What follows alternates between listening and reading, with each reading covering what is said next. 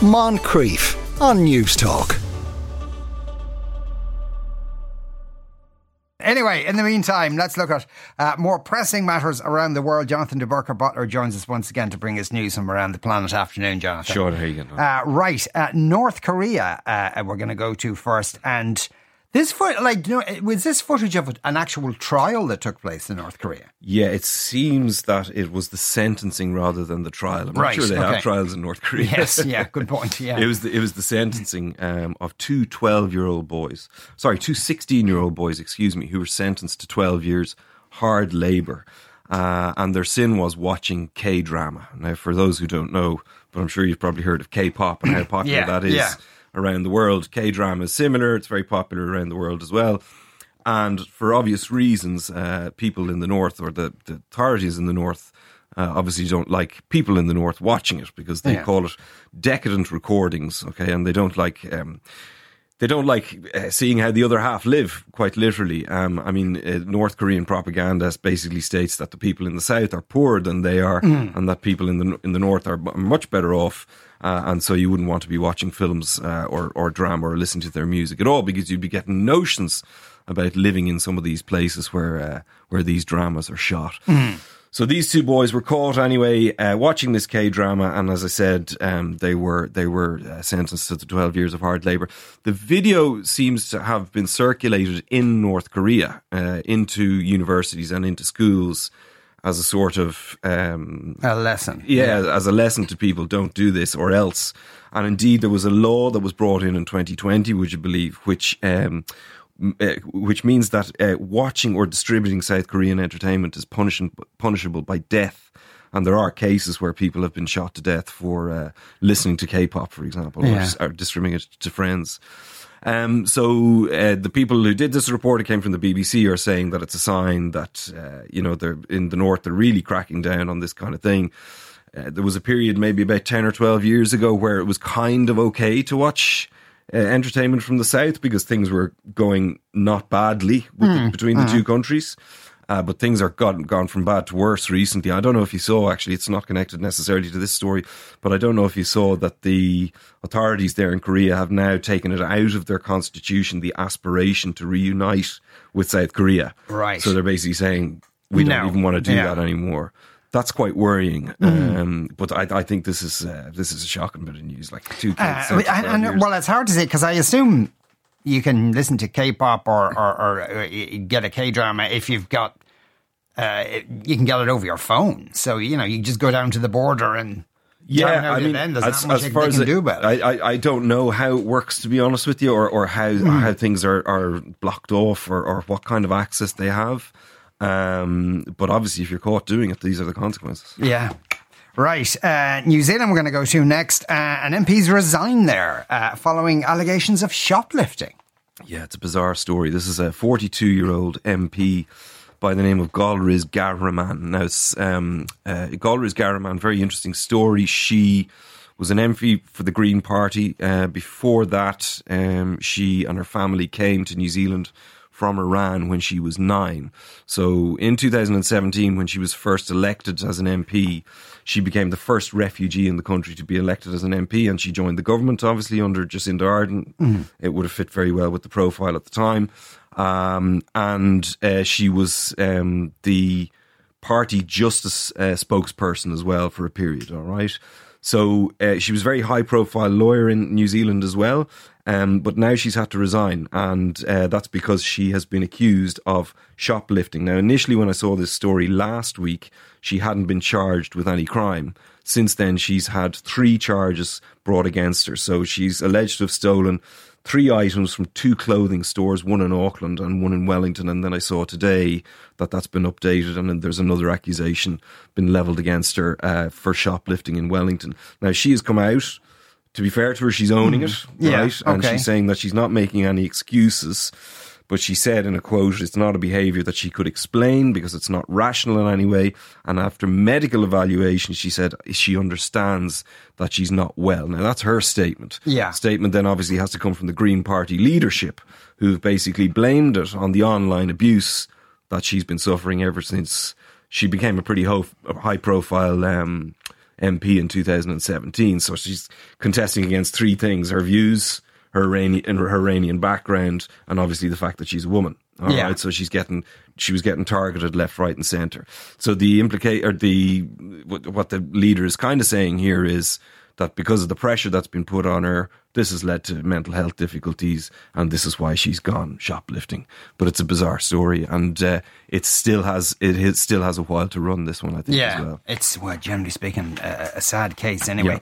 right? Uh, New Caledonia. Uh, we're going to go to uh, next. Where is New Caledonia and what size is it? Yeah, New Caledonia is about 1,200 kilometres east of Australia.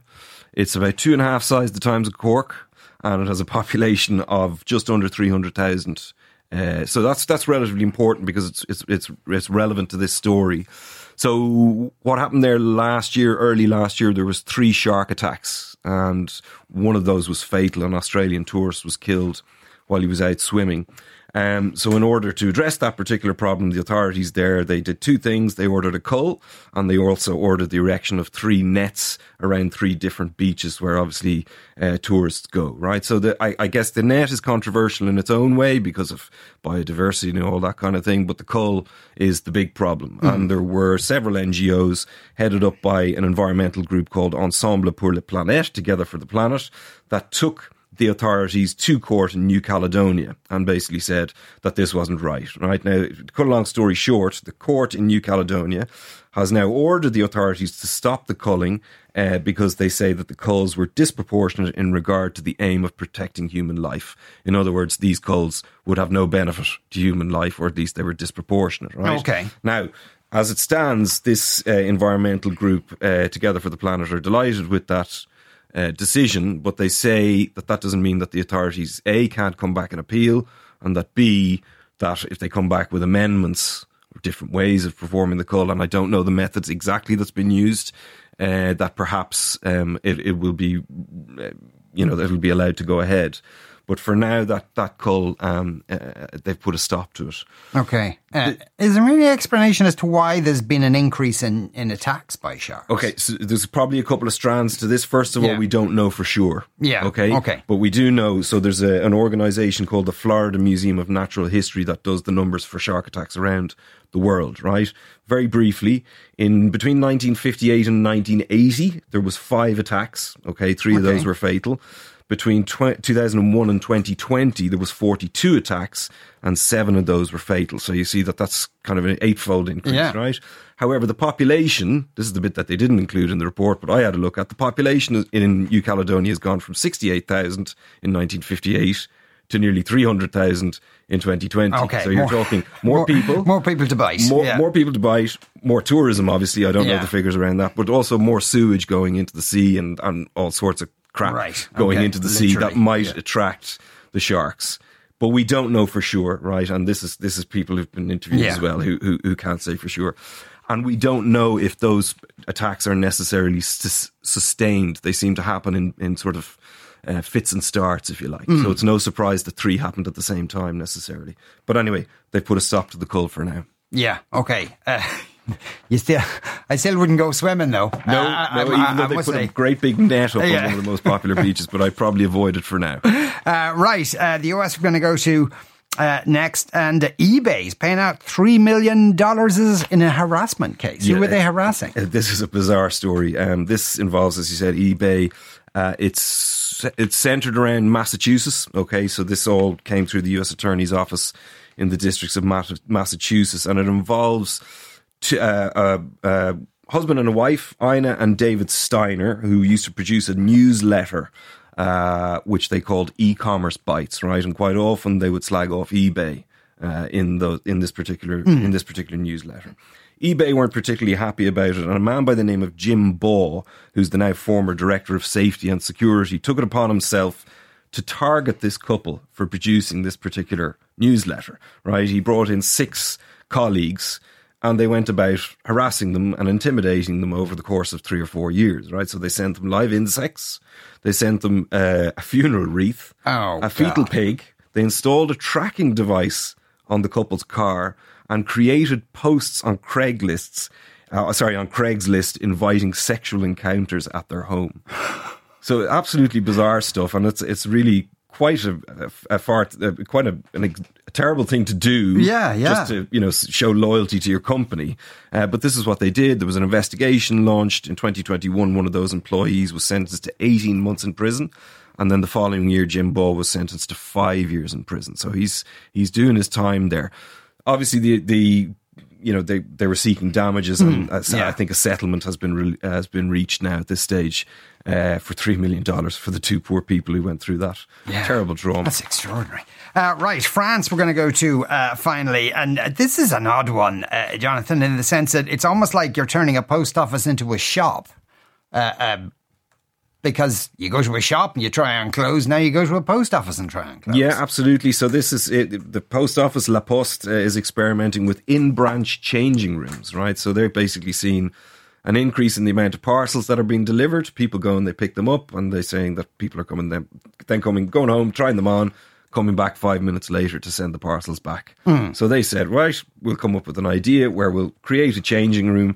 We'll make it in the, the shape of, of and the color of the French mailbox that you see, po- you know, all around the place.